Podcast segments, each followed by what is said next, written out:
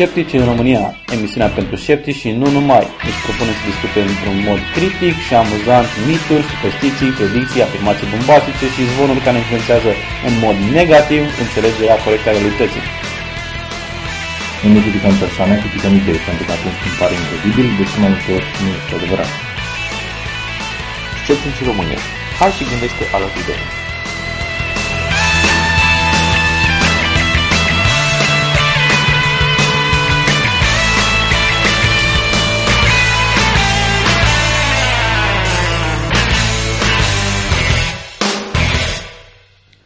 Bine ați venit la Sceptici în România, episodul 26, cu Edi, Adrian, Miruna și Ovidiu.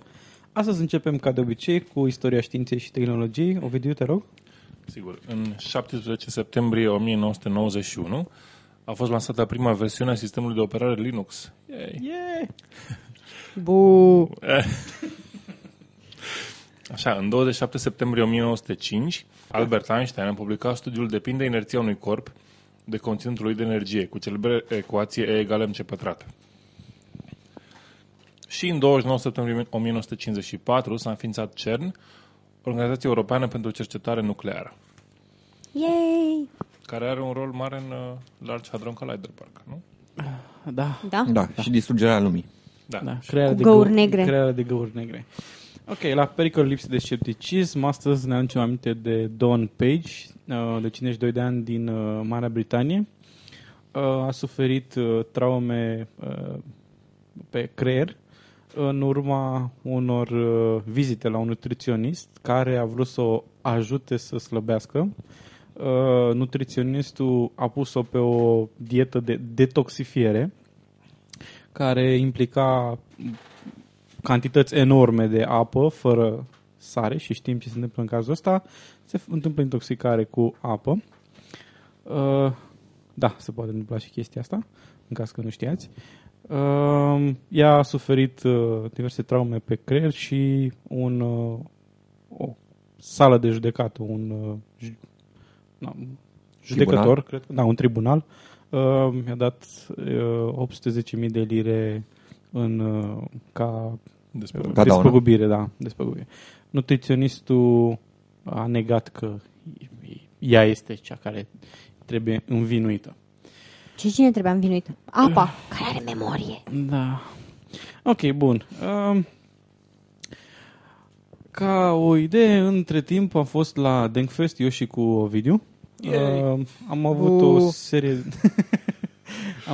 o serie de interviuri foarte interesante. O să le introducem în episoade pe măsură ce înregistrăm.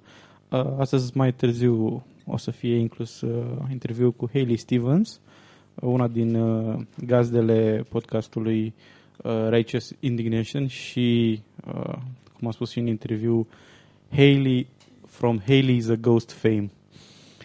Ea a fost un investigator de fantome și a pornit ca investigator de fantome credul și a devenit sceptică cu timpul. Dar până atunci, hai să discutăm puțin despre un lucru foarte interesant, cum jucătorii de jocuri online, împreună cu oameni de știință, au reușit să spargă codul unor enzime care sunt responsabile, sunt identificate în SIDA.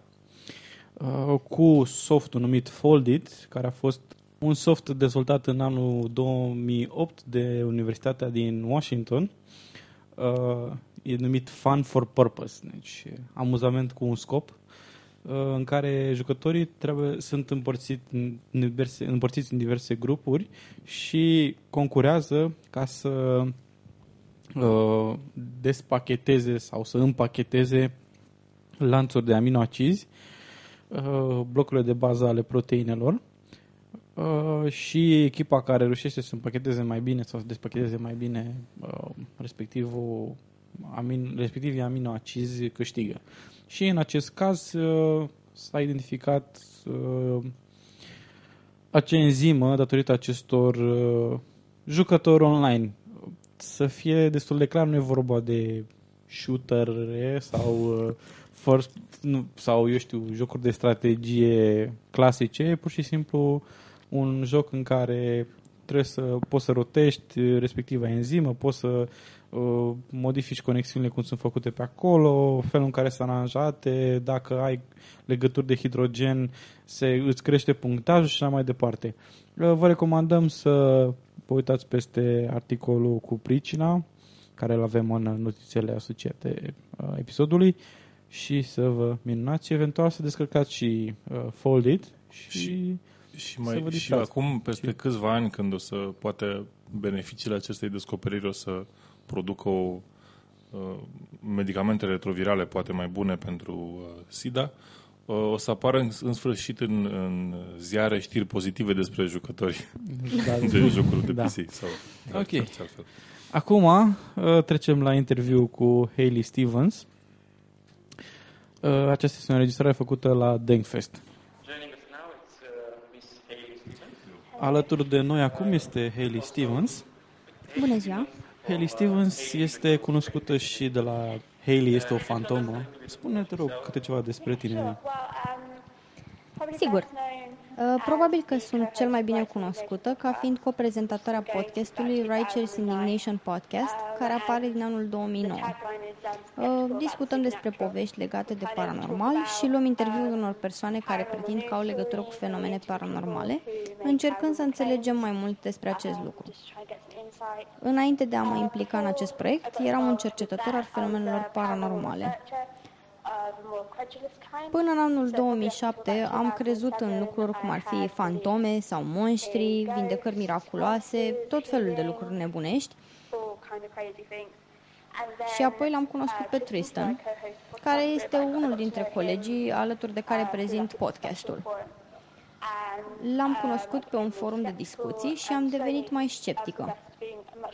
Am renunțat la lucrurile în care credeam, iar acum investighez paranormalul dintr-o perspectivă rațională.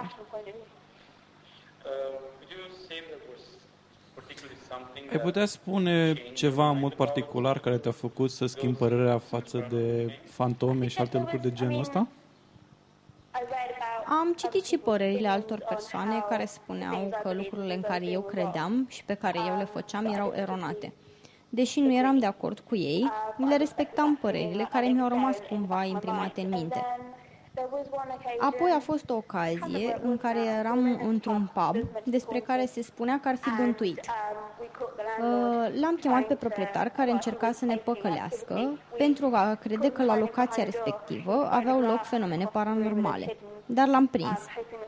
Încerca să facă să pară că în pub exista un poltergeist, o fantomă activă. Acest eveniment m-a făcut să mă întreb dacă mai fusesem păcăliți și cu alte ocazii în trecut. Și, de asemenea, m-am gândit dacă și noi făcusem anumite lucruri pentru a ne păcăli singuri. După aceea m-am oprit cu totul din lucrurile pe care le făceam legate de paranormal. Acea experiență m-a făcut să iau poziția sceptică mult mai în serios.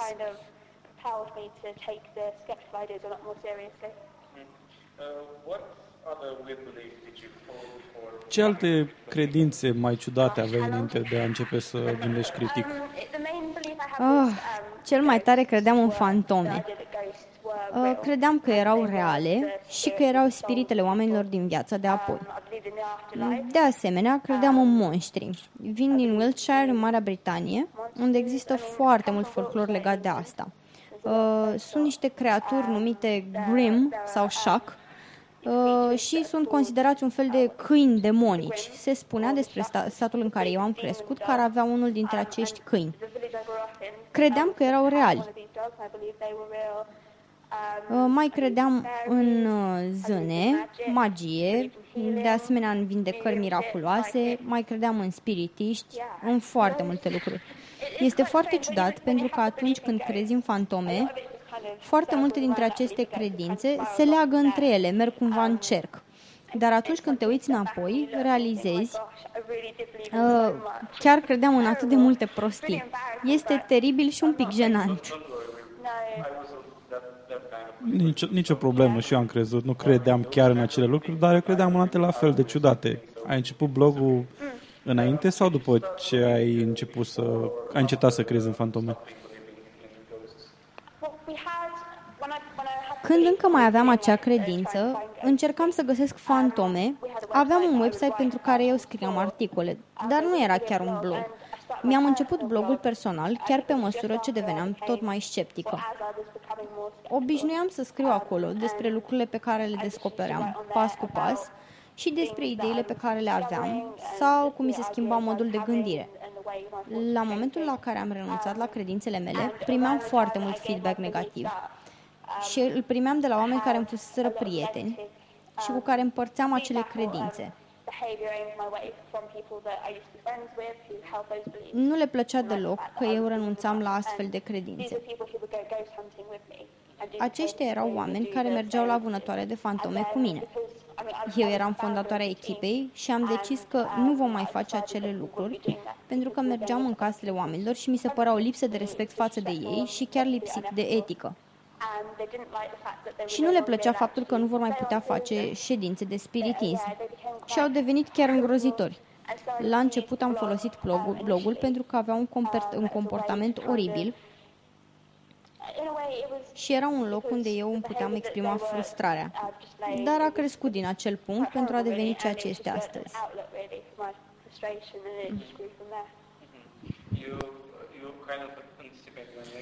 Chiar vreau să te întreb dacă ai pierdut prieteni pentru că ai încetat să crezi în fantome.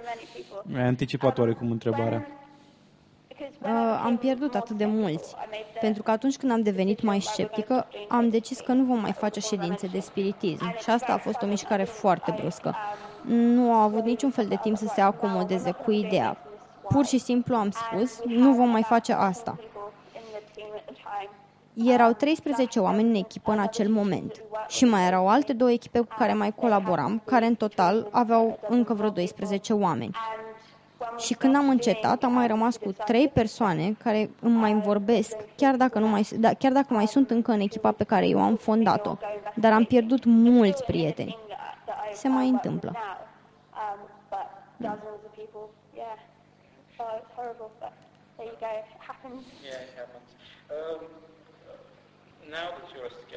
Atunci când ai crezut în fantome, a fost un moment în care ai spus, cred că asta e o fantomă reală. Acum, privind din perspectiva sceptică, a existat vreun moment, asemenea moment, după ce nu ai mai crezut în fantome?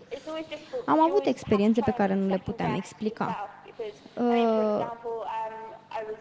Eram într-un hotel care fusese înființat într-un conac. Conacul avea o capelă înăuntru. Eram în capelă și deodată am simțit că ceva mă atinge pe spate, la modul propriu, ca și cum cineva m-ar fi apucat de la spate. Ar fi trebuit să mă îndoiesc mai mult de astfel de lucruri, să gândesc că ar putea fi vântul sau puteau fi chiar hainele pe care le purtam pe mine.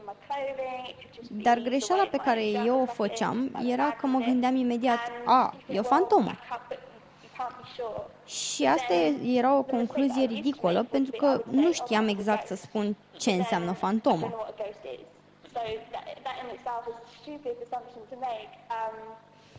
Am și văzut lucruri pe care puteau fi catalogate drept o apariție a unei fantome.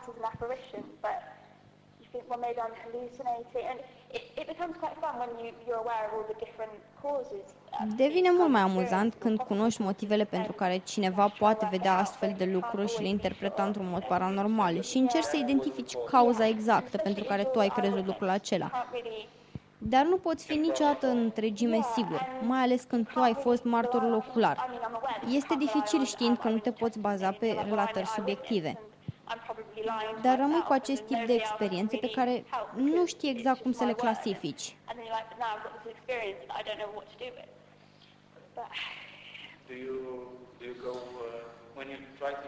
Cauți, atunci când te duci la vânătoare de fantome, aprinzi lumina? Dacă ceva fusese văzut în timpul zilei, ne duceam în timpul zilei. Încercam să refacem condițiile în care fusese văzută fantoma. Dacă ceva fusese văzut după amiază, la ora 1, să spunem, ne duceam la amiază. Dacă luminile erau aprinse, aprindeam și noi luminile când ajungeam acolo. Dacă ceva fusese văzut pe întuneric, atunci lăsam luminile stinse. Ar fi trebuit să aprindem luminile să vedem diferența de percepție, dar lucram cu luminile stinse tot timpul. Și avem imagini înregistrate. Dacă dai o căutare pe YouTube, sunt videoclipuri cu mine, cu lumina verde pe întuneric, făcând lucruri absolut ridicole. Acum mă gândesc, de ce făceam asta? N-are niciun sens. Pur și simplu te pregăteai singur și anticipai un anume eveniment. Există vreun truc pentru apariția de fantome care să fie cel mai des folosit de persoane care încearcă să păcălească oamenii în mod intenționat? Pe măsură ce tehnologia evoluează, devine mult mai ușor. Acum puteți truca o fotografie pentru a face să pară că se vede o fantomă de pe iPhone. Eu am o aplicație pe telefon cu care poți adăuga o fantomă după ce ai făcut poza. Evident că dacă ai Photoshop și alte lucruri de genul acesta, sunt găsite tot timpul fotografii cu fantome care sunt trucate, multe dintre ele într-un mod absolut evident. Nu știu dacă există un element comun. Cred că depinde cât de ușor este să se facă trucajul.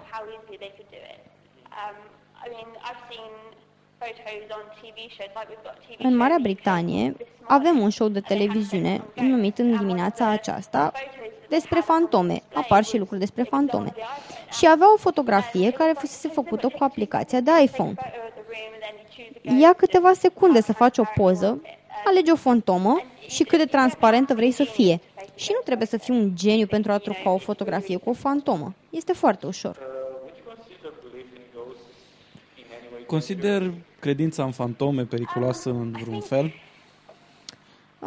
Cred că poate fi. În primul rând, este o problemă de etică pentru cei care se ocupă cu găsirea fantomelor. Apoi poate fi periculoasă pentru că poate afecta vieți atunci când vine vorba de posedări sau exorcisme.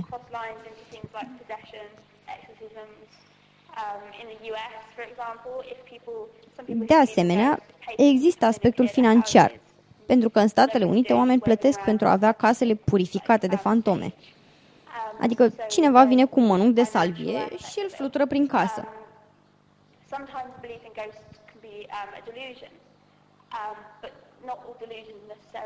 Câteodată credința în fantome poate fi o iluzie, dar nu toate aceste cazuri au nevoie de tratament urgent. Nu am o pregătire anume în psihologie, dar dacă cineva vine și îmi spune că este absolut convins că are casa bântuită, nu înseamnă că o să chem imediat autoritățile.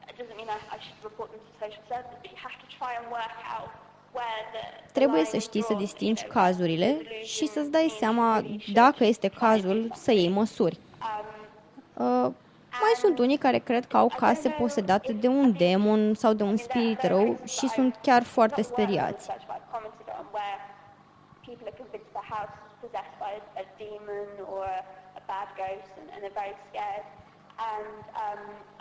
Cred că o astfel de convingere poate să le provoace foarte mult rău.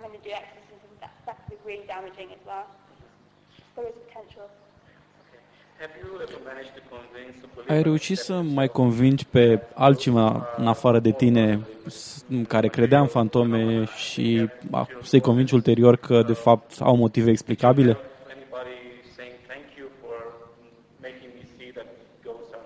Sau cineva care să-ți mulțumească pentru că i-ai făcut să vadă că există motive explicabile pentru fenomenele astea?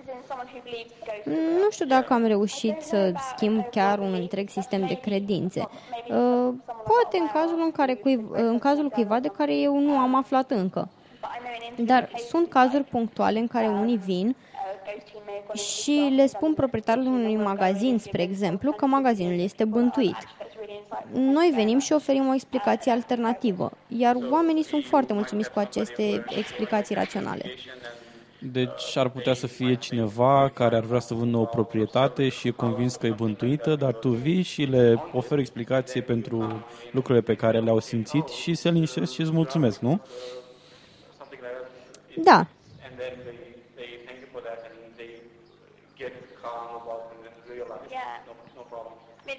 Și evident se calmează după ce se întâmplă chestia asta. Da. Știu chiar cazul unui proprietar căruia chiriașii îi tot spuneau că proprietatea este bântuită și că ar fi dorit să fie mutați. Unul dintre colegii mei s-a dus acolo pentru a vedea despre ce e vorba și l-a ajutat pentru că arăta că nu se întâmpla nimic. Cei care ne urmăresc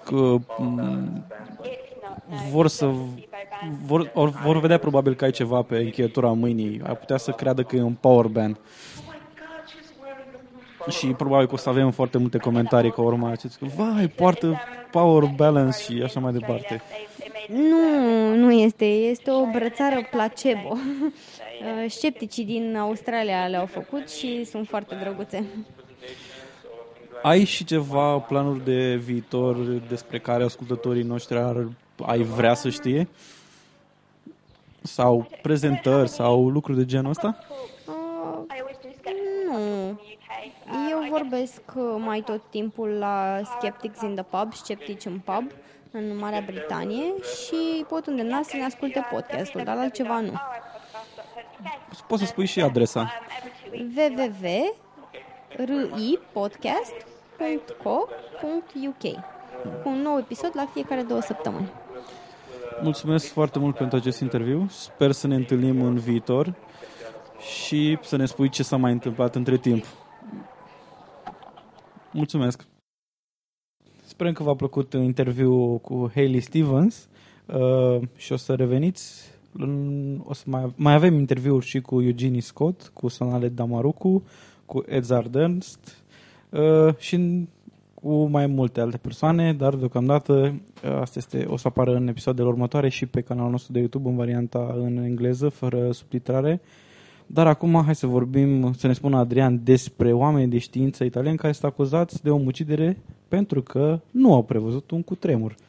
Da, povestea este în felul următor. În 2009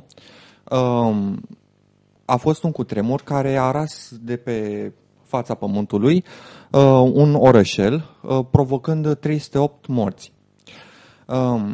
Înainte de cutremur... Orășelul respectiv L'Aquila din Italia. Da, n-au mai rămas decât ruine din el. Da. Așa. Înainte de producerea cutremurului, oamenii din orașul respectiv erau puțin îngrijorați pentru că fuseseră mai multe cutremure de mici dimensiuni. Acest lucru este normal. Dar autoritățile au vrut ca să asigure oamenii că nu se va întâmpla mare lucru.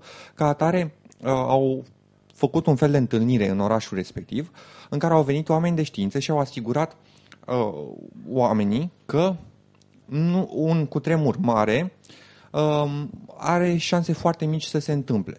Parcă cuvintele lor au fost chiar it's very improbable. Și cutremurul a venit, au murit oamenii și supraviețuitorii au spus ok, și acum ce facem? Hai să dăm în judecată oamenii de știință care ne-au spus că nu poate să fie un cutremur mare. Și avocatul victimelor a făcut o declarație de genul în acest proces nu este judecată știința, nu este procesul lui Galileo Galilei. Problema este că oamenii de știință au făcut niște declarații care e posibil să nu fi fost fondate și vrem să-i tragem la răspundere în caz că au făcut o greșeală. Și ca atare sunt dați în judecată pentru omucidere, neglijență, omucidere și neglijență, hai să lăsăm așa. Ideea este în felul următor. Atunci când ai mai multe cutremure mici într-o regiune predispusă cutremurilor, este chiar un lucru bun, pentru că se eliberează din energia tectonică, să zicem. Deci, dacă ai mai multe cutremure mici, sunt șanse mici să apară un cutremur mare. De aceea, pe asta s-au bazat oamenii respectivi de știință. Mai mult atât, este foarte greu să prezici un cutremur. Este aproape imposibil și poți să-ți dai seama că se va întâmpla un cutremur, eventual doar cu câteva minute sau secunde înainte să se întâmple. Deci foarte, foarte târziu și n-apuci să alertezi oameni. Și atunci se pune problema. Procesul ăsta este corect și trebuie să ne gândim și la implicații. Aș mai face o o mică mențiune. John Vidal, un seismolog american, a explicat că este foarte dificil să prezici cu tremurile pentru că în momentul de față nu avem ustensilele necesare pentru a... Scuze. Nu avem uneltele necesare pentru a măsura stresul care se acumulează în falia tectonică. Nu știm cât stres este necesar pentru a rupe o falie tectonică. Și în aceste condiții tot ceea ce pot face oamenii de știință, seismologii, pentru a afirma că ar putea exista un cutremur sau nu, este să măsoare deformarea la nivelul solului, care evident nu e o măsură foarte bună de a prezice dacă va avea loc un cutremur sau nu. Și pentru că afirmațiile, să zicem, sau procesul este așa de, să zicem, denaturat în ochii oamenilor de știință, 5600 de oameni știință de pe tot globul au făcut o petiție pentru a opri acest proces. Este perfect normal și mi se pare corect. Este ca și cum ai da în judecată doctorii pentru că nu reușesc să trateze cancerul. Da, nu se poate, încă nu putem. La un moment dat, în viitor, vom putea, dar pentru moment... De asta și spuneam de implicațiile, pentru că dacă sunt găsiți vinovați, după aia o să poți să aplici exact aceeași mentalitate pentru a judeca mult mai mulți cercetători. Dar victimele spun, de exemplu, că ei nu îi dau în judecată pentru faptul că nu au prezis, ci pentru că au spus înainte că sunt... că este șansa foarte mică și ca atare au creat un fals sentiment de securitate, că poate ar fi plecat din oraș dacă ar fi știut că riscul este mai mare. Este absolut ridicol din punctul meu de vedere. Îmi țin minte și acum că în toată perioada școlii generale și a liceului făceam pregătire pentru incendii, de evacuare, inclusiv ni s-a spus despre măsurile de precauție pe care trebuie să le iei în cazul unui cutremur. M-au prins câteva cutremure la mine în casă, nu mari, nimic grav, dar trebuie să spun că prima mea reacție n-a avut nicio legătură cu ceea ce mi se spusese, foarte calm. Panic, și... panic. Da, ceva de genul. Da, să știi că, de fapt, educația pentru prevenire, pentru informare de incendiu, de cutremură, are un rol important. Da, bineînțeles că eu nu contest acest rol, dar nu cred că oamenii ar fi luat în serios un avertisment, cu atât mai mult cu cât era venit din partea unor oameni de știință și nu a unui guru al astrologiei sau... Și oricum măsurile respective nu cred că ar fi ajutat foarte mult, pentru că, din câte știu, toate casele nu aveau, din orașul respectiv, nu erau conform orașul L'Aquila era, nu știu dacă în română se pronunță L'Aquila. De obicei se pronunță în forma originală. L'Aquila, da. Și se pune accentul diferit, scuze. Orașul L'Aquila era un oraș medieval. Deci majoritatea caselor erau foarte vechi, evident că nu se conformau standardelor moderne de construcție și da, în cazul în care îți cade toată casa în cap, mă îndoiesc că o sticlă de apă la îndemână te va ajuta cu mult. Da, dar e frumos să dai vina pe cineva. Da, este, și cred că am devenit foarte obișnuiți, oamenii în general au devenit foarte obișnuiți cu tot felul de preziceri. Cineva care vine și le spune că se va întâmpla ceva și în clipa în care nu li se spune lucrul ăsta, cred că li se pare normal să întrebe, dar de ce nu ne-a spus nimeni? Da, ai spus că orașul era medieval, dar din câte știu clădirile istorice, chiar și la noi, au, nu știu că este o obligație a proprietarilor să le renoveze pentru a le face rezistente la cutremur. Sigur că da, de-aia avem atâtea clădiri cu bulină roșie. Yes, da. Inclusiv era un spital în care erau tratați 1500 de oameni în orășelul respectiv și spitalul s-a prăbușit, dar din fericire n-a fost nicio victimă majoră. Dar oricum, numai minori au murit. Nu, adică au avut vătămări corporale, dar n-a murit niciunul din spitalul respectiv. Adevărul este că e trist. Acolo au murit, în acel cutremur, au murit 308 oameni. Este foarte trist când auzi de un asemenea număr de victime. Dar nu cred că te ajută să arăți cu degetul spre unii care de ce nu te-au prevenit sau de ce ți-a dat un fals sentiment de siguranță? Ce fals sentiment de siguranță? Ce ai fi făcut dacă ai fi știut că vine un cutremur? Te mutai din casa ta? Dormeai sub lună și sub stele? Că s-ar putea să scadă casa în cap? Nu, dar atunci ar fi avut de ales.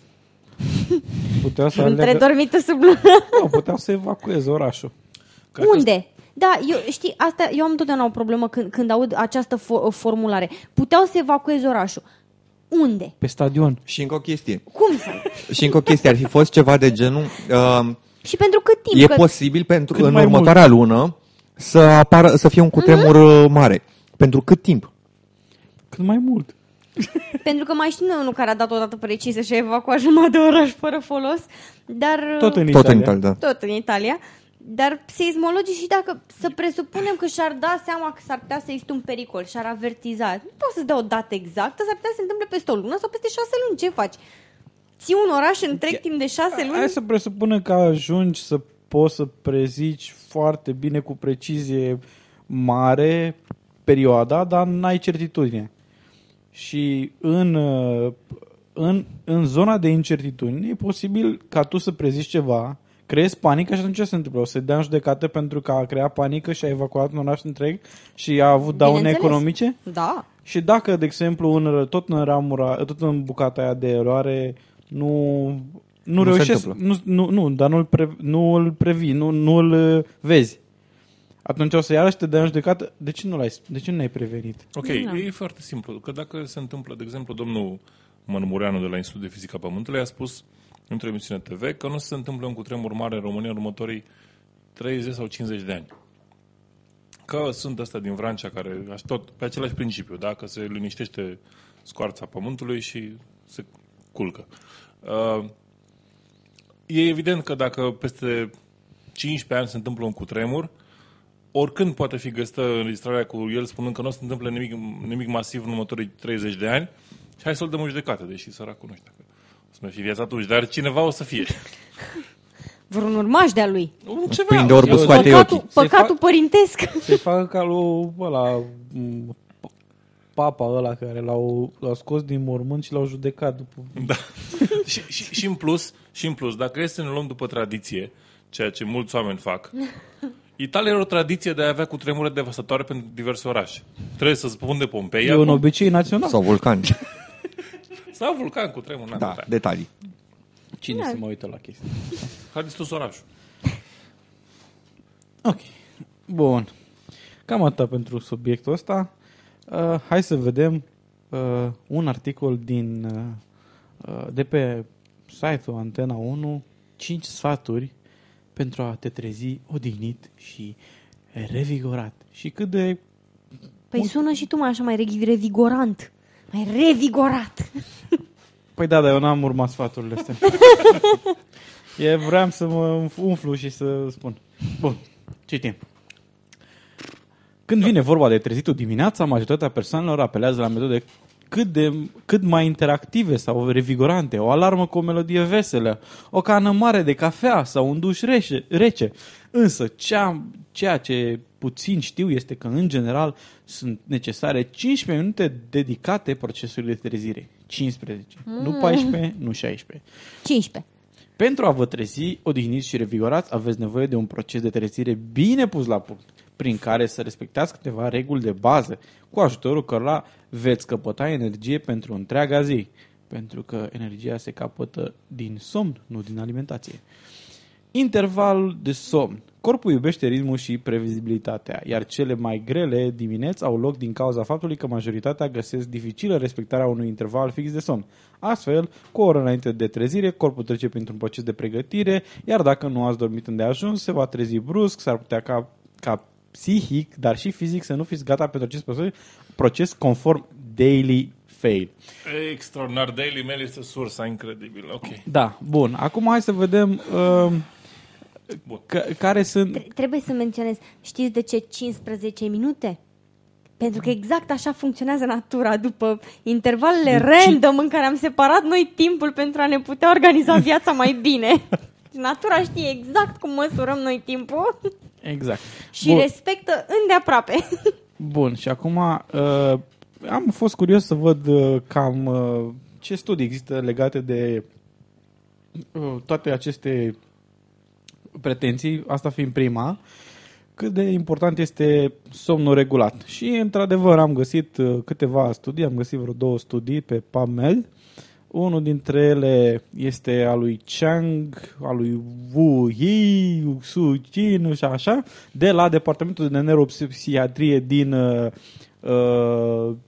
din Kaohsiung, Spitalul Psihiatric din Kaohsiung, din Taiwan, care spune că a avut obiectivul să urmărească trei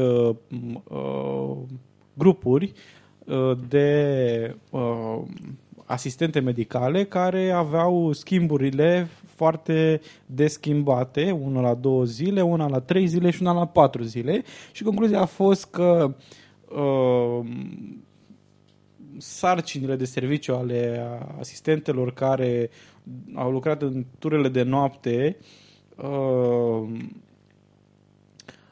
au sugerat faptul că cele care au orarul de schimb al turei foarte rapid, cresc riscul de erori în exercițiul funcțiunii medicale. Deci, într-adevăr, există un indiciu că este, într-adevăr, mai bine să ai intervale de somn regulat. Un alt studiu din Tokyo, Japonia, de la Universitatea Medicală din Tokyo, Departamentul de Somnologie, nu știam că există. Nu știam că îi zice așa, mă așteptam să zic altfel. De narcolepsie. Da. Și acest studiu recunoaște asocierea dintre probleme de comportament și somn, obiceiuri legate de somn foarte proaste, dar acestea se referă la copiii preșcolari și se sugerează că este important ca copiii să aibă somn regulat și adecvat pentru a scădea problemele de comportament asociate. În concluzie, managementul somnului copiilor de către mamelor este necesar pentru a promova, pentru a preveni probleme legate de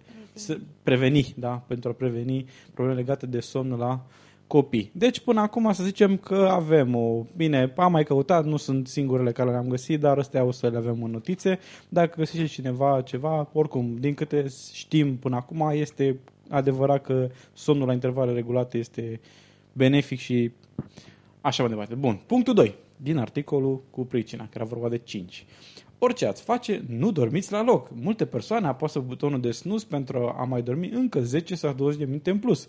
Greșit! Specialiștii spun că acesta este cel mai greșit lucru pe care îl puteți face, deoarece corpul se întoarce la procesul din timpul somnului, iar temperatura scade. De aici durerile de cap și starea de oboseală.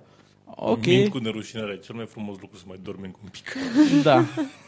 Și okay. Corpul nostru e exact ca cum e frigiderul meu, când se încălzește, când se răcește, niciodată nu-i dai de cap, urgent. Da, așa e, ceva total haotic. Da. Nicio... Ok, bun. 5 minute și gata, te-ai răcit cu tot, ești mort. Și acum, ideea este că am încercat să găsesc ceva legat de trezirea asta ciudată, n-am reușit să găsesc prea mult, dar am găsit un studiu al Departamentului de Cronobiologie, Centru pentru Științele Vieții, de la Universitatea din Groningen, în Olanda, care spune că a fost un studiu pentru a vedea care este efectul unui răsărit artificial asupra felului în care oamenii apreciază subiectiv inerția de somn și influența asupra melatoninei. Ideea este că față de melatonină nu prea s-au observat diferențe, totuși senzația subiectivă de faptul că te-ai trezit și ți-ai revenit și totul e în regulă, se pare că într-adevăr este crescută. Deci ideea ar fi că o metodă de trezire non-artificială sau măcar care să simuleze o chestie naturală, cum e răsăritul, ar avea într-adevăr niște efecte subiectiv benefice. Asta este sub semnul întrebării, n-am reușit să găsesc prea multe informații. Dacă e să vorbim de folk quiz, probabil că au dreptate. Dacă e vorba să vorbim de chestii științifice, nu am găsit informații suficiente în acest sens. Ok, punctul 3. Pregătiți-vă încă de seară pentru trezirea de dimineață. Înainte să dormiți, respectați anumite reguli minimale. Beți o cană de ceai verde. Poftim? Ceaiul verde nu conține... Tac din gură. Așteaptă. Înainte să dormiți, respectați anumite reguli minimale. Beți o cană de ceai verde sau de lapte, nu fumați, nu faceți exerciții fizice și nu acoperiți geamurile cu draperii. Mai mult, în loc să adormiți cu televizorul deschis sau uitându-vă la un film pe laptop, alegeți să citiți o carte sau să ascultați muzica preferată. Și dacă mie îmi place să ascult Dayside? Acum, na. Dai încet, da. Bun. În acest, legat de acest lucru, am mai căutat niște studii și am găsit unul din Japonia, de la Universitatea Kumamoto, un departamentul de gastroenterologie și hepatologie, care a studiat schimbările de stil de viață asupra refluxului gastroesofageal, boala care determină chestia asta. Deci ideea este că ai reflux gastric și asta poate să fie afectat sau nu de... Studiul era dacă poate să fie afectat sau nu de schimbările de stil de viață. Și concluzia a fost că există niște relații puternice între vârstă, de fapt spune așa, diagnosticul a fost pus pe 667 de paci de pe 6 adună-te un pic, gândește ce vrei să spui și spune. Dificil.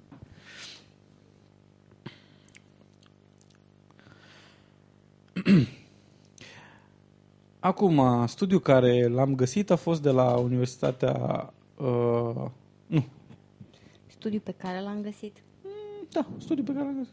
Ai studiul care l-am găsit? Da, studiul pe care l-am găsit. Vorbește corect gramatic. Nu glumesc la fază.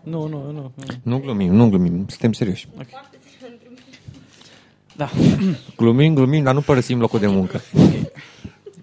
Legat de influența ceaiului verde și a exercițiilor fizice și pregătirea de somn, am găsit un studiu de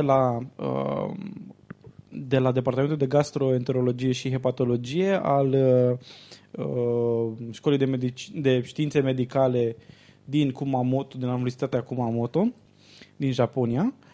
Scopul a fost să studieze care factori sunt asociate mai mult cu refluxul gastroesofagian. Rezultatele au fost că factorii asociați cu GERD, gastroesophageal reflux disease, așa, includ printre altele un index de masă mare, ore de somn reduse, lipsa de exercițiu fizic și, surpriză, a bea ceai verde. Surpriză. Dar nu spune că nu dormi bine dacă bei ceai verde, ci doar că îți crește riscul de problema e că în studiu mai sunt niște lucruri care indică de fapt că e posibil ca ceaiul verde să influențeze lista de somn, deci ideea este că aici se indică o corelație între astea. Deci e posibil ca ceaiul verde să provoace probleme de somn și problemele de somn în consecință să ducă la o amplificare a GERD. Acum poate să fie și altfel. Lipsa de somn coroborată cu ceaiul verde să ducă la asimilare sau pur și simplu să fie... Să nu aibă o relație. Să fie lucruri independente. Ideea este că s-a identificat chestia asta pe 667 de pacienți dintr-un total de 2853, deci 23,4%, destul de multișor și aici s-a observat corelația asta. Acum și eu băneam și știam că, într-adevăr, ceaiul verde este un fel de un tratament sigur al hiperactivității, adică nu, un inductor al hiperactivității și am căutat să văd care este efectul laptelui asupra somnului. Zero, dacă nu bei tone de lapte. Da și nu. Ideea este că nu am găsit legate de lapte dulce, cum se zice, lapte normal. Am găsit un studiu care a fost făcut pe 29 de pacienți între 60 și 81 de ani și s-a studiat efectul laptelui fermentat cu Lactobacillus helveticus. asupra, și efectele lui asupra somnului și asupra percepției de sănătate la acest subiect. Evident, percepția de sănătate fiind o chestie subiectivă, este semnul întrebării. Dar concluzia a fost că în acest termen scurt în care s-a făcut studiul de 3 săptămâni, indică faptul că Lactobacillus helveticus, laptele fermentat cu Lactobacillus helveticus, ar putea să aibă efecte favorabile față de îmbunătățirea somnului și a condițiilor de sănătate în bătrâni. Nu, numai o clipă. Să ne înțelegem exact. Deci, nu laptele, ci iaurtul, da. A, B, nu laptele, ci bacteria. Și încă o chestie, da, să știi că greșești. Laptele poate să aibă influență oricum asupra faptului dacă dormi sau nu după ce îl consumi, mai ales dacă ești lactointolerant. Da. Adevărat. Din cauza că nu am găsit prea multe studii pe chestia asta, am încercat să găsesc și altele și am găsit ceva legat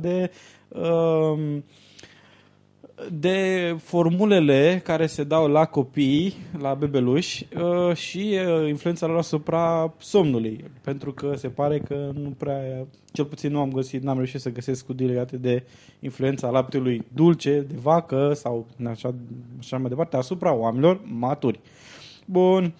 Concluzia a fost că din acest un celălalt studiu despre care vorbesc acum este un rezultat al Universității din Extremadura, din Badajoz, din Spania, Departamentul de Psihologie, Facultatea de Științe.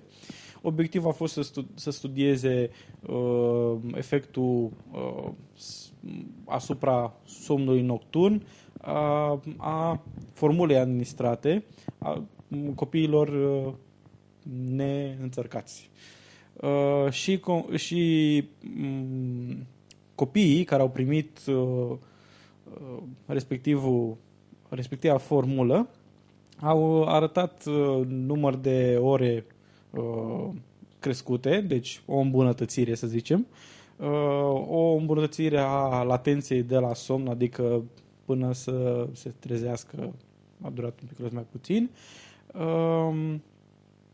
și aceiași copii care au primit un altfel de tratament, o altfel de formulă, dar tot la fel activă, nu placebo, au arătat îmbunătățiri în eficiența somnului, într-adevăr, cu niște îmbunătățiri și, da, se pare că există ceva dovezi în sensul ăsta. Problema este că e vorba de formulă, în acest caz, iar înainte a fost vorba de lapte fermentat, deci e posibil să nu fie chiar așa de relevant.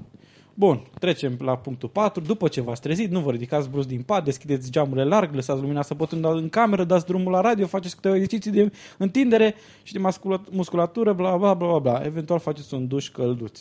Pe parcă ne ziceau dușurice mai devreme. Pentru trezită, unii care își abuzează corpul. Da, și mai era înainte efectul exercițiilor fizice și intensitatea lor asupra somnului. Problema era că aici nu se văd niște influențe efective asupra somnului, dar se văd niște influențe asupra ritmului cardiac, care într-adevăr rămâne un piculeț mai ridicat înainte de somn. Și mai este o problemă cu temperatura. Aici conțin un sâmbure de adevăr. În funcție de intensitatea exercițiilor fizice pe care le practici, temperatura corpului tău crește și pentru ca temperatura, ceea ce se numește core temperature, să scadă, durează ceva timp. E bine să nu faci exerciții fizice de mare intensitate chiar înainte să te culci, pentru că corpul tău nu se poate adapta foarte repede. Așa, și mai e un lucru la exercițiile fizice, se pare că există ceva efecte negative asupra capacității de vindecare dacă faci, într-adevăr, efort sporit înainte de somn, din cauza ritmului cardiac ridicat. Bun, Cam ăsta era punctul, la punctul 4 v-am zis, cu mișcarea dimineață, nu am găsit nimic și mi se pare de bun simț că dacă te înviorezi puțin dimineața, e mai bine. Să-ți întinzi oasele după ce ai stat în pat. Da, e foarte interesant că la punctul 5 să nu mănânci. Să-ți întingi oasele? Oasele, da. Da, oasele, da. Oasele. Oasele, nu în ligamentele. Da, eu oasele mi le întind, sunt extraordinar de flexibilă. Hai să închei asta și să vorbim după aia despre altceva. Nu mâncați înainte să vă culcați, punctul 5. În timpul somnului, corpul trece prin câteva procese uimitoare, spun specialiștii de la Daily Fail. Ok, Daily Fail de la... nu are specialiști. Specialiști cum sunt, de exemplu, specialiștii de la... Evenimentul zilei. De la Evenimentul zilei, da. Care inventează articole. Sau de la Pravda. De la Pravda, da. Pravda. Da, așa. De exemplu, temperatura scade, la fel și presiunea sângelui, iar procesul de digestie ar fi încă un lucru de adăugat, ceea ce va neliniști somnul. Dar asta intră în contradicție cu aia, cu laptele mai devreme. Acum nu știu. Bun. În concluzie... Laptele nu e digerat, dragă. Trece pur și simplu prin tine. Și e băut, nu este mâncat. Da, exact. Și el nu trece prin proces de digestie. Oricum, e bine. Nu se digeră. Evident. Deci, da, în concluzie, un amestec de sfaturi... Bune. Auzite, din monstră moși. Unele bune, altele rele, altele mai puțin bune, altele pur și simplu evidente, de exemplu să faci un pic de mișcare. Dimineața. Și să aerisești camera puturoasă în care ai dormit o noapte întreagă. Exact, pe care probabil ai umplut de metan. Mai ales dacă ești lactose intolerant. Vreau să reamintesc aici, în episodul anterior, am menționat că am vrea să facem un studiu legat de cât de reale sunt sfaturile date în revistele pentru femei în special. Asta ar fi pe o scară de 1 la 5 ar fi un 3 probabil. Și, și ce vreau să vă spunem este că avem nevoie în continuare de voluntari. Repede până nu se termină lumea. Miruna, am auzit că știi ceva despre asta. Am auzit că iar se termină lumea. Da, eu n-ați observat că sunt foarte relaxată acum, pentru că eu știu că, de fapt, acest episod nu va ajunge niciodată să fie publicat. Vine apocalipsa, e gata. Dacă credeți că lumea se va sfârși în 2012, habar n-aveți despre ce vorbiți, în 25 septembrie. 25 septembrie. Acum în câteva zile... Suntem așa de siguri încât înregistrăm dezbrăcați momentan, pentru că nu mai ne e frică de nimica. De nimic nu ne mai e frică. Și am programat să încărcăm pozele cu noi dezbrăcați pe 26 septembrie. Automat. Da, îl avem pe domnul Alex Retrov, care a prezis într-un stil foarte retro. Într-un seminar intitulat The Truth You're Not Told. Adevărul care ți este ascuns, că în 25 septembrie 2011 Pământul va fi nimicit de cometa Elenin. Pam, pam, pam. Deci o cometă pe care o cunoaștem și a cărei traiectorie o știm deja, sau? Da. Senzațional. Da, dar uite, vezi, așa te lovește sfârșitul lumii. Când ești mai sigur pe tine, hop, vine sfârșitul lumii. Apropo de chestia asta, la un moment dat, știți că a fost recent cutremurul ăla din Statele Unite pe coasta de est, unde tipic nu se întâmplă cutremure. Da. Steven Novella, gazda emisiunii Skeptics Guide to the Universe, a povestit la un moment dat că în momentul în care a venit cutremurul, el era în locul în care și regele se duce singur. Și prima oară a crezut că e o doamnă cu un cărucior din ăla masiv care dude așa pe holul imobilului sau ceva de genul ăsta și pe așa dea seama, cam nasol momentul. Deci, nasol să te prindă prin surprindere, depinde când. Da, trebuie să fii pregătit din timp, deci e bine că aflăm acum, știm. Bărbatul și-a susținut teoria prin tot felul de calcule, schițe și grafice, care mai amuzante. Evident, implica și un pic de teoria conspirației, că nu ni se spune că ar veni. Da, evident. Așa. Pe pagina de astrologie ni se spune că de fapt cometa Elenin nu prezintă absolut niciun fel de pericol, este doar un bulgăre de zăpadă. Este că așa e că bogații americani se duc și-au pregătit în munți niște nave și vor să plece cu ele pe apă. Se numesc Arca 1, Arca 2, Arca 3, Arca 4.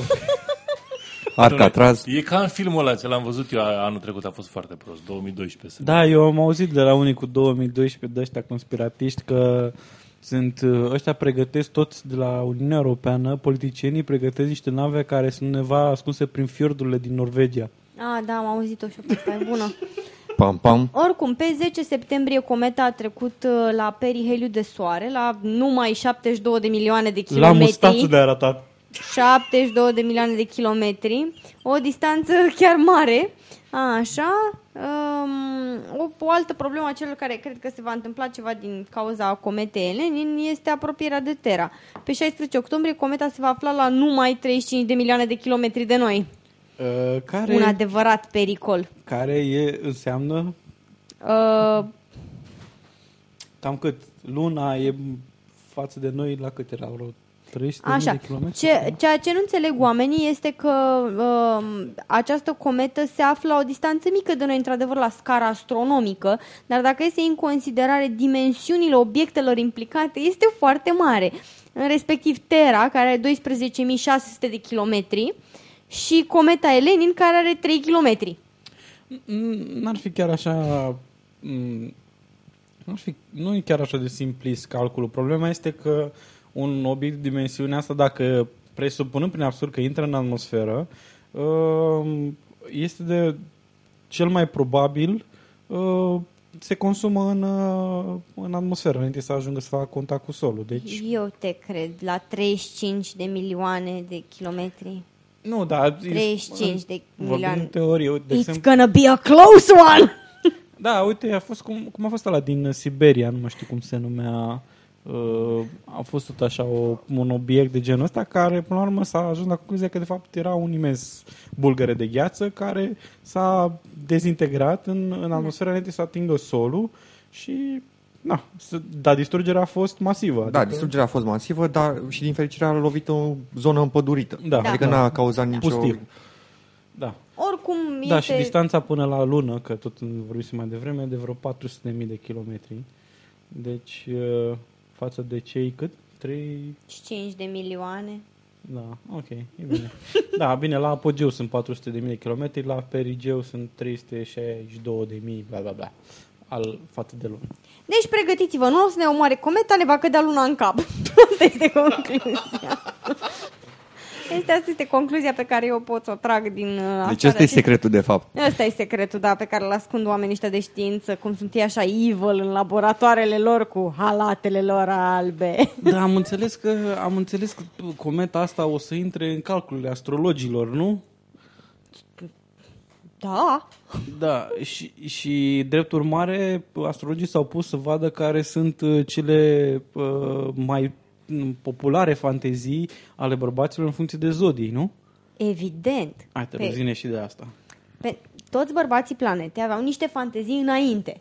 Acum că vine cometa, hop, s-au schimbat toate fanteziile. Vreau să văd și eu pe asta. Deci ideea este că acum că vine sfârșitul lumii, da. Toată lumea pune în practică toate fanteziile. Exact. Și este bine să le aflați în funcție de zodie, pentru că evident este foarte important. Altfel, dacă e Mercur retrograd în zodia voastră, pur și simplu nu se potrivește, nu o să iasă bine. Nu. Ies numai anumite tipuri de sex. Și aflăm că nativul din Fecioară... Apropo, Sceptici în România, podcastul în care se vorbește despre sex. Rar. Nativul din Fecioară este un bărbat romantic, cu fantezii mai cuminți. Nu știu care e scopul unor fantezii mai cuminți. Adică dacă sunt atât de cuminți, nu poți pur și simplu să le pui în practică, să nu le mai zici fantezii. Dar de ce se visează de a făt frumos și mere de aur? Nu, se visează elevul tocilar. Exact. Cel de-a profesoara sexy și elevul care nu și-a pregătit lecția. Netocilar. Da. Îi place să-și urmărească partenera în timp ce își provoacă plăcere. Aflăm despre... Partenera își provoacă plăcere sau... Cu alte cuvinte, ce se face, se masturbează? Ai, dragă, ce cuvinte obicei folosești? Scuză-mă, să spun altceva. Am roșit. De asemenea, sexul în public este una dintre cele mai mari fantezii ale acestor nativi, dar vor avea nevoie de mult curaj pentru a duce la îndeplinire. Eu i-aș sfătui să se potolească, se pedepsește cu amendă, din câte știu eu. Asta nu-i deloc cu minte, pui mai în public. Așa, balanță. Sexul în grup este fantezia supremă a acestui bărbat. La câte femei cunosc eu... Plus unul, dar nu sunt balanță. La câte femei cunosc eu, pot să spun că bărbatul din balanță mai are ceva de așteptat. Dacă ești total împotriva unei astfel de experiențe, află că nu este singura fantezia iubitului tău. Are mii de fantezii, mă să fie. Așa. Nu, deci are mii de fantezii, dar sunt, ok, 1000 pe parte bune și 1000 rele. Știi că e balanță. Ținem balansul, cred. 500 sunt cu sexul în grup, 500 cu altceva. 500 cu cătușe, pentru că adoră balanța să-și vadă iubita legată. Cine a scris articolul ăsta? E foarte frustrat sexual. Nu, 500 cu sex în grup, 500 cu sex de unul singur. Dar trebuie să vă citesc. Are fantezie, adoră să mânghe trupul unei femei. Și dacă e homosexual? Ideal, da. Dacă bărbatul din balanță e homosexual? Adoră și atunci. Trupul unei femei, ok. Așa. Iar jocurile sexuale în care tu ești legată și el se poate bucura la infinit de trupul tău, îl vor face să nebunească de plăcere. It gets boring after a while. Nu like the first century or so. Dar de ce crezi că nebunește, nu? Stai, stop this! I'm bored! I'm old and dying. We can't go on with this fantasy, you know, after you die. Așa, Scorpion. Aoleu, durere plus plăcere, exact, egal, combinația perfectă pentru bărbatul Scorpion. Deci, 1 pe 12 din populație planetei este plină de sadomasochiști. Nu am nimic împotriva sadomasochismului, dar sunt surprinsă de asemenea numere. Uite, deci Scorpionul nu este deloc consistent cu zodia lui. Este un pic din ăsta, din Fecioară, uite. Da, la final spune... Sexul 3 sau în public îl vor incita. Da, păi și știi tot, deci și vrea să fie... că e șiftată, sunt șiftate zodiile. Da. Și vrea să fie transformat în sclav, să fie pedepsit, iar orgasmul este garantat. Eu aș sfătui femeile, nu de alta, dar în România, din păcate, violența în familie încă există. Femeile care au un bărbat mai consistent ca dimensiuni să evite să încerce să-l pedepsească. Asta dacă nu cumva... Nu pe nepusă masă, că s-ar putea să aibă surprize neplăcută. Ce faci, bă? Dai-i mine? Dai-i fabriciuzine. Provocam plăcere. Încercam să-ți provoc plăcere. Acum am o plăcere. Stoc! Așa. Săgetătorul este un cuceritor născut și îi place la nebunie să se joace. Dacă te îmbraci într-o uniformă de școlăriță, iară cu școlărițele... Eu cred că ăsta are, autorul are ceva cu fantezii, cu școlărițele. Cu școlarii? Aoleu, da. Și o asistentă medicală super sexy, care aparent este un cuvânt în limba română. Eu nu cunoșteam cuvântul super sexy ca fiind un cuvânt, dar mă rog. Legat, este legat, da. Îl vei da pe spate. Dacă ești într-o relație cu un bărbat săgetător, știi că deja... Îl vei da pe față.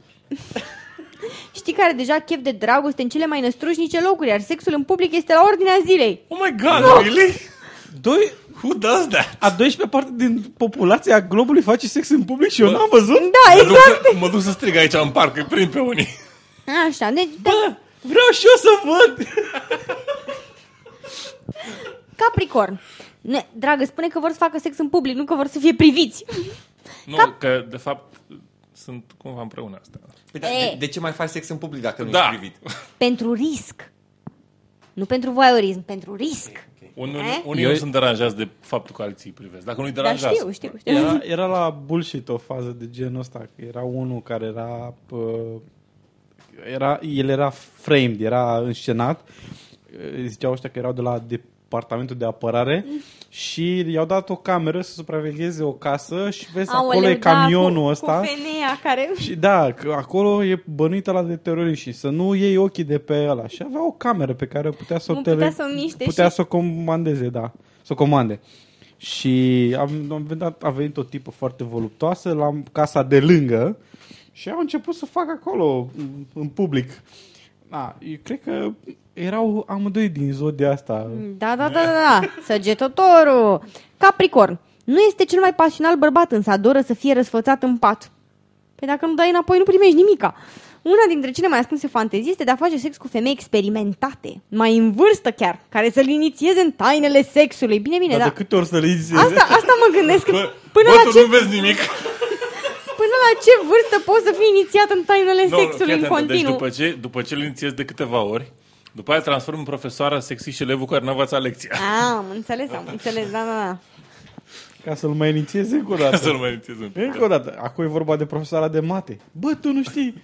Așa, la vărsător, iară, avem sadomasochiști, tehnicile sadomaso și deci... chiar bisexualitatea sunt idei care vor stârni plăcere bărbatului vărsător. Aoleu, deci vă sfătuiesc deci... să nu încercați asta pe nepusă masă, dacă bărbatul vă găsește dezbrăcată cu un alt bărbat în pat. S-ar putea să nu înțeleagă apropo. Da, s-ar putea ca explicația cu iubitule, credeam că o să-ți facă plăcere. S-ar putea să nu meargă. S-ar putea să meargă el altul cu... Și revenim la violența în familie. Sorry, I tripped, I fell and landed on his... Așa, pentru pești, adoră să exploreze trupul unei femei și să savureze fiecare colțișor. Nu mai era unul care adora să exploreze unii infinit. Hai, dragă! Oricum, la zodia următoare o să vrea să facă sex în public. Da. Bărbatului din zodia berbec îi place la nebunie să facă pe eroul salvator, prin urmare jocurile erotice în care te lași salvată de el vă nemuni de plăcere. Moare, dar de fiecare dată când face sex. Dar de câte ori poți să fii Superman? Hai să ne jucăm de Shrek. Și după cum ai avut tu dreptate, adoră provocările, așa că nu va refuza nicio partidă scurtă în toaleta unui local. Te rog frumos, vrei să pretindem premiul Randy. Avem de față cineva care a prevestit viitorul. Așa, pentru Taur, un show de striptease sau masaj erotic îi vor trezi toate simțurile. Bărbatul acesta trăiește pentru bani, iar jocurile erotice în care el este miliardar, iar tricfași toate poftele îl vor excita la maxim. Deci este nevoie să ai bani ca să poți să faci jocul ăsta. Nu, tai unii de hârtie și te prefaci că ai bani. Deci toate partenerele... Dar mai important banii de la Monopoly, știi? Deci mai important este că e prima oară când avem una nouă. Nu. Da. Voi ca bărbați n-ați observat subtilitatea din această predicție astrală, dar vă spun eu ca femeie, practic toate partenerele unui bărbat în zodia berbec... Sunt prostituate! Pardon, Taur, da.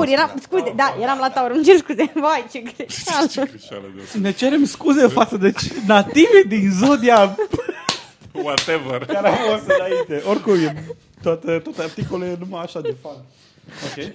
A, din provoca plăcere. Gemenii, le place foarte mult să facă unii cu alții, cu frații lor. Gemeni. Gemeni, îți plac filmele porno? Acest lucru va fi o încântare pentru el. Află că și îi plac și jocurile cu tentă sadică sau bisexuală. Iară! Okay, deci... Câți sadici, câți masochiști și câți bărbați în cărora nu le plac filmele porno? Foarte puțin! Nu, că trebuie să-i placă ei. Cred că asta trebuie e faza. Să-i placă filmele porno. Dar întrebarea e dacă îi plac să se uite împreună cu el sau fără el sau împreună cu altcineva? Sau... Nu, ea să se uite, el chipurile nu știe și să observe pe ea când se uită la filme porno. Probabil. Și mai este încă o variantă. Și apoi să joace în filme porno. Și mai este o variantă, să joace în filme porno. Că și asta poate să-i placă la filme porno. Sau din moment ce îi plac... Atunci chiar că e în public. Așa, pentru rac, adoră să fie legat, supus, posedat. Dacă ești dispus să faci toate acestea... Posedat de demon. De diavol. Va fi încântat peste măsură. Și dus la panacu. Deci, doamnelor și domnișoarelor, dacă ne ascultați, în cazul în care sunteți foarte supărată pe soț, prieten, partener de viață, pentru că n-a mai dus gunoiul de foarte multă vreme, puteți să-i trageți o mamă de bătaie și să-i spuneți, uite, am citit pe realitatea, că asta e fantezia ta sexuală. Puteți să-l posedați cu găleata de gunoi. Iar leul, într-un final, preferă femeile supuse, îngenunchiate chiar. Ăsta se cheamă abuz în familie și nu e deloc amuzant. Și chiar pozițiile în care este mereu deasupra triumfător. Depinde, dacă are probleme de erecție, mă îndoiesc că ar fi atât de triumfător. Da, mă rog. E prima oară când mi se întâmplă. Da, dragă, așa ai spus și data trecută. Ascultați-o pe asta chiar e nouă. Jocurile sexuale de timpul stăpânului și servitoarea, care simplice toate acestea, sunt mereu pe placul lui. Okay. Deci ăsta este sexismul mascat. Dragă, nu vreau să te pun să stai numai în bucătărie, dar îmi place să mă joc de stăpânul și servitoarea. Ia, fă-te că mi-aduci un sandwich. Mai pune-și tu mâna, mai spală 3 vase. Da, mi se pare mie sau tot acest articol este... Bărbatul nu prea trebuie să facă nimic, și femeia trebuie să inventeze modul de a satisface, adică... Bineînțeles. Evident, ce tu ce pe neclar? Ce planetă trăiești? Nu înțeleg ce e neclar. It's man's world. Man. It's raining men.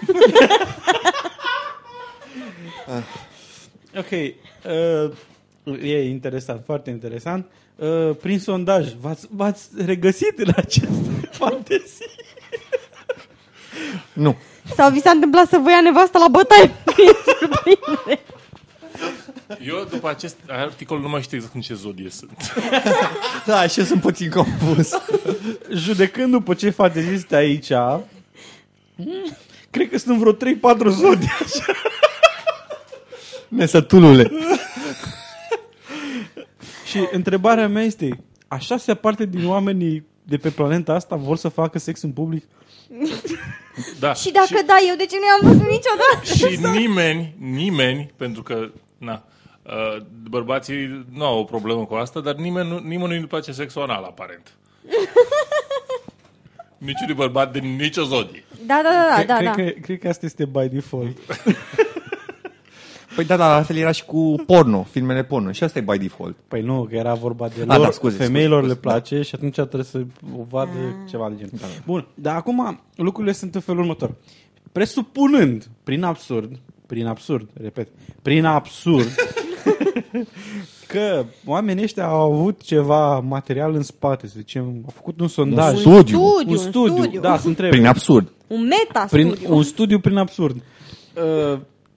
În care se întrebe, băi, Balănțoi, ia spune, ție ce-ți place în pat? Uite, scrie aici pe formular, nu-ți treci numele decât spui acolo. Ești Balanț, îți place aia. Evident că între niște grupuri de 12 dintr-o populație întreagă, împărțită în 12, evident că o să apară niște accidental, una dintre chestiile respective, fantezii, va fie cu punctaj mai mult decât celelalte.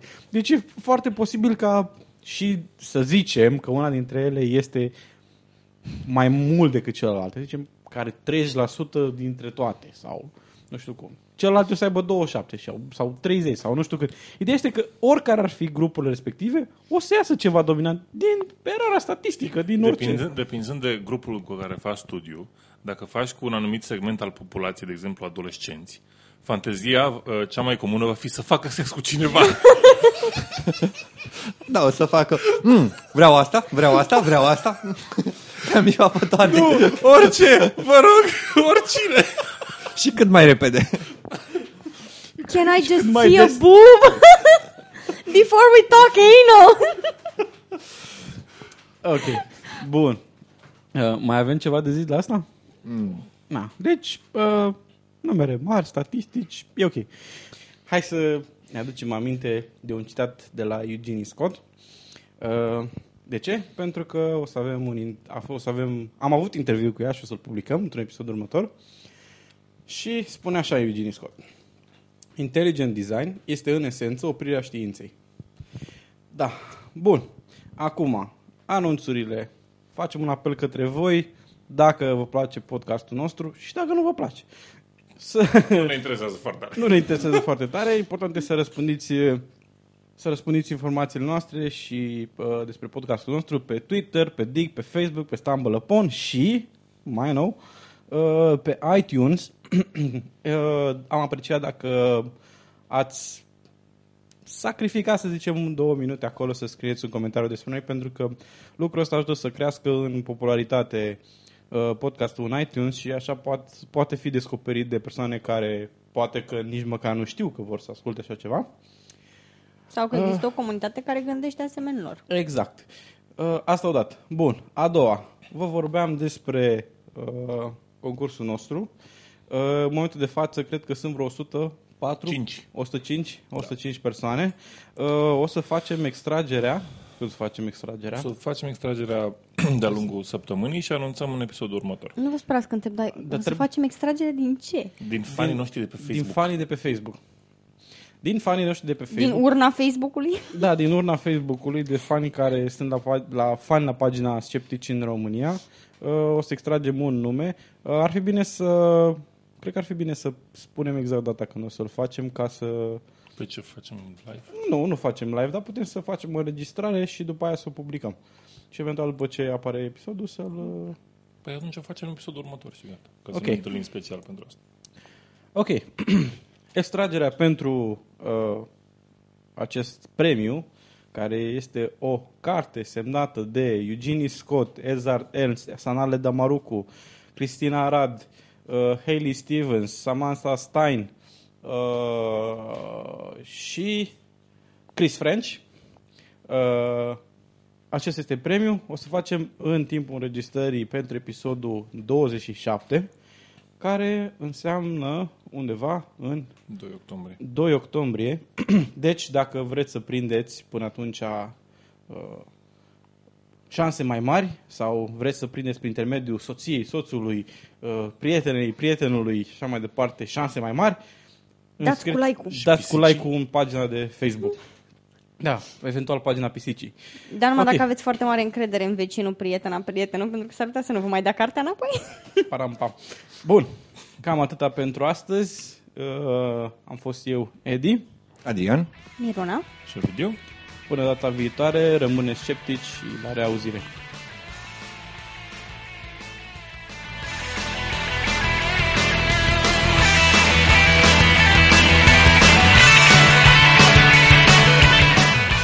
Ați ascultat Sceptici în România.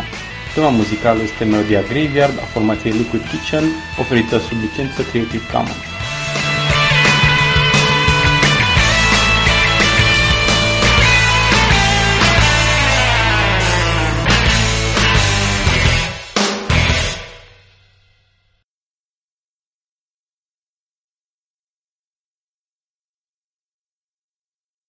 Bine ați venit la Sceptici în România cu Edi, Adrian.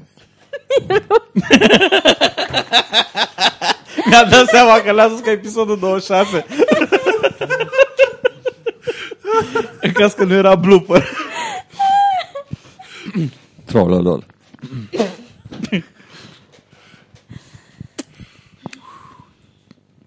Bine ați venit la Sceptici în România, episodul 26 cu Edi, Adrian. S-ar putea să fie o seară lungă.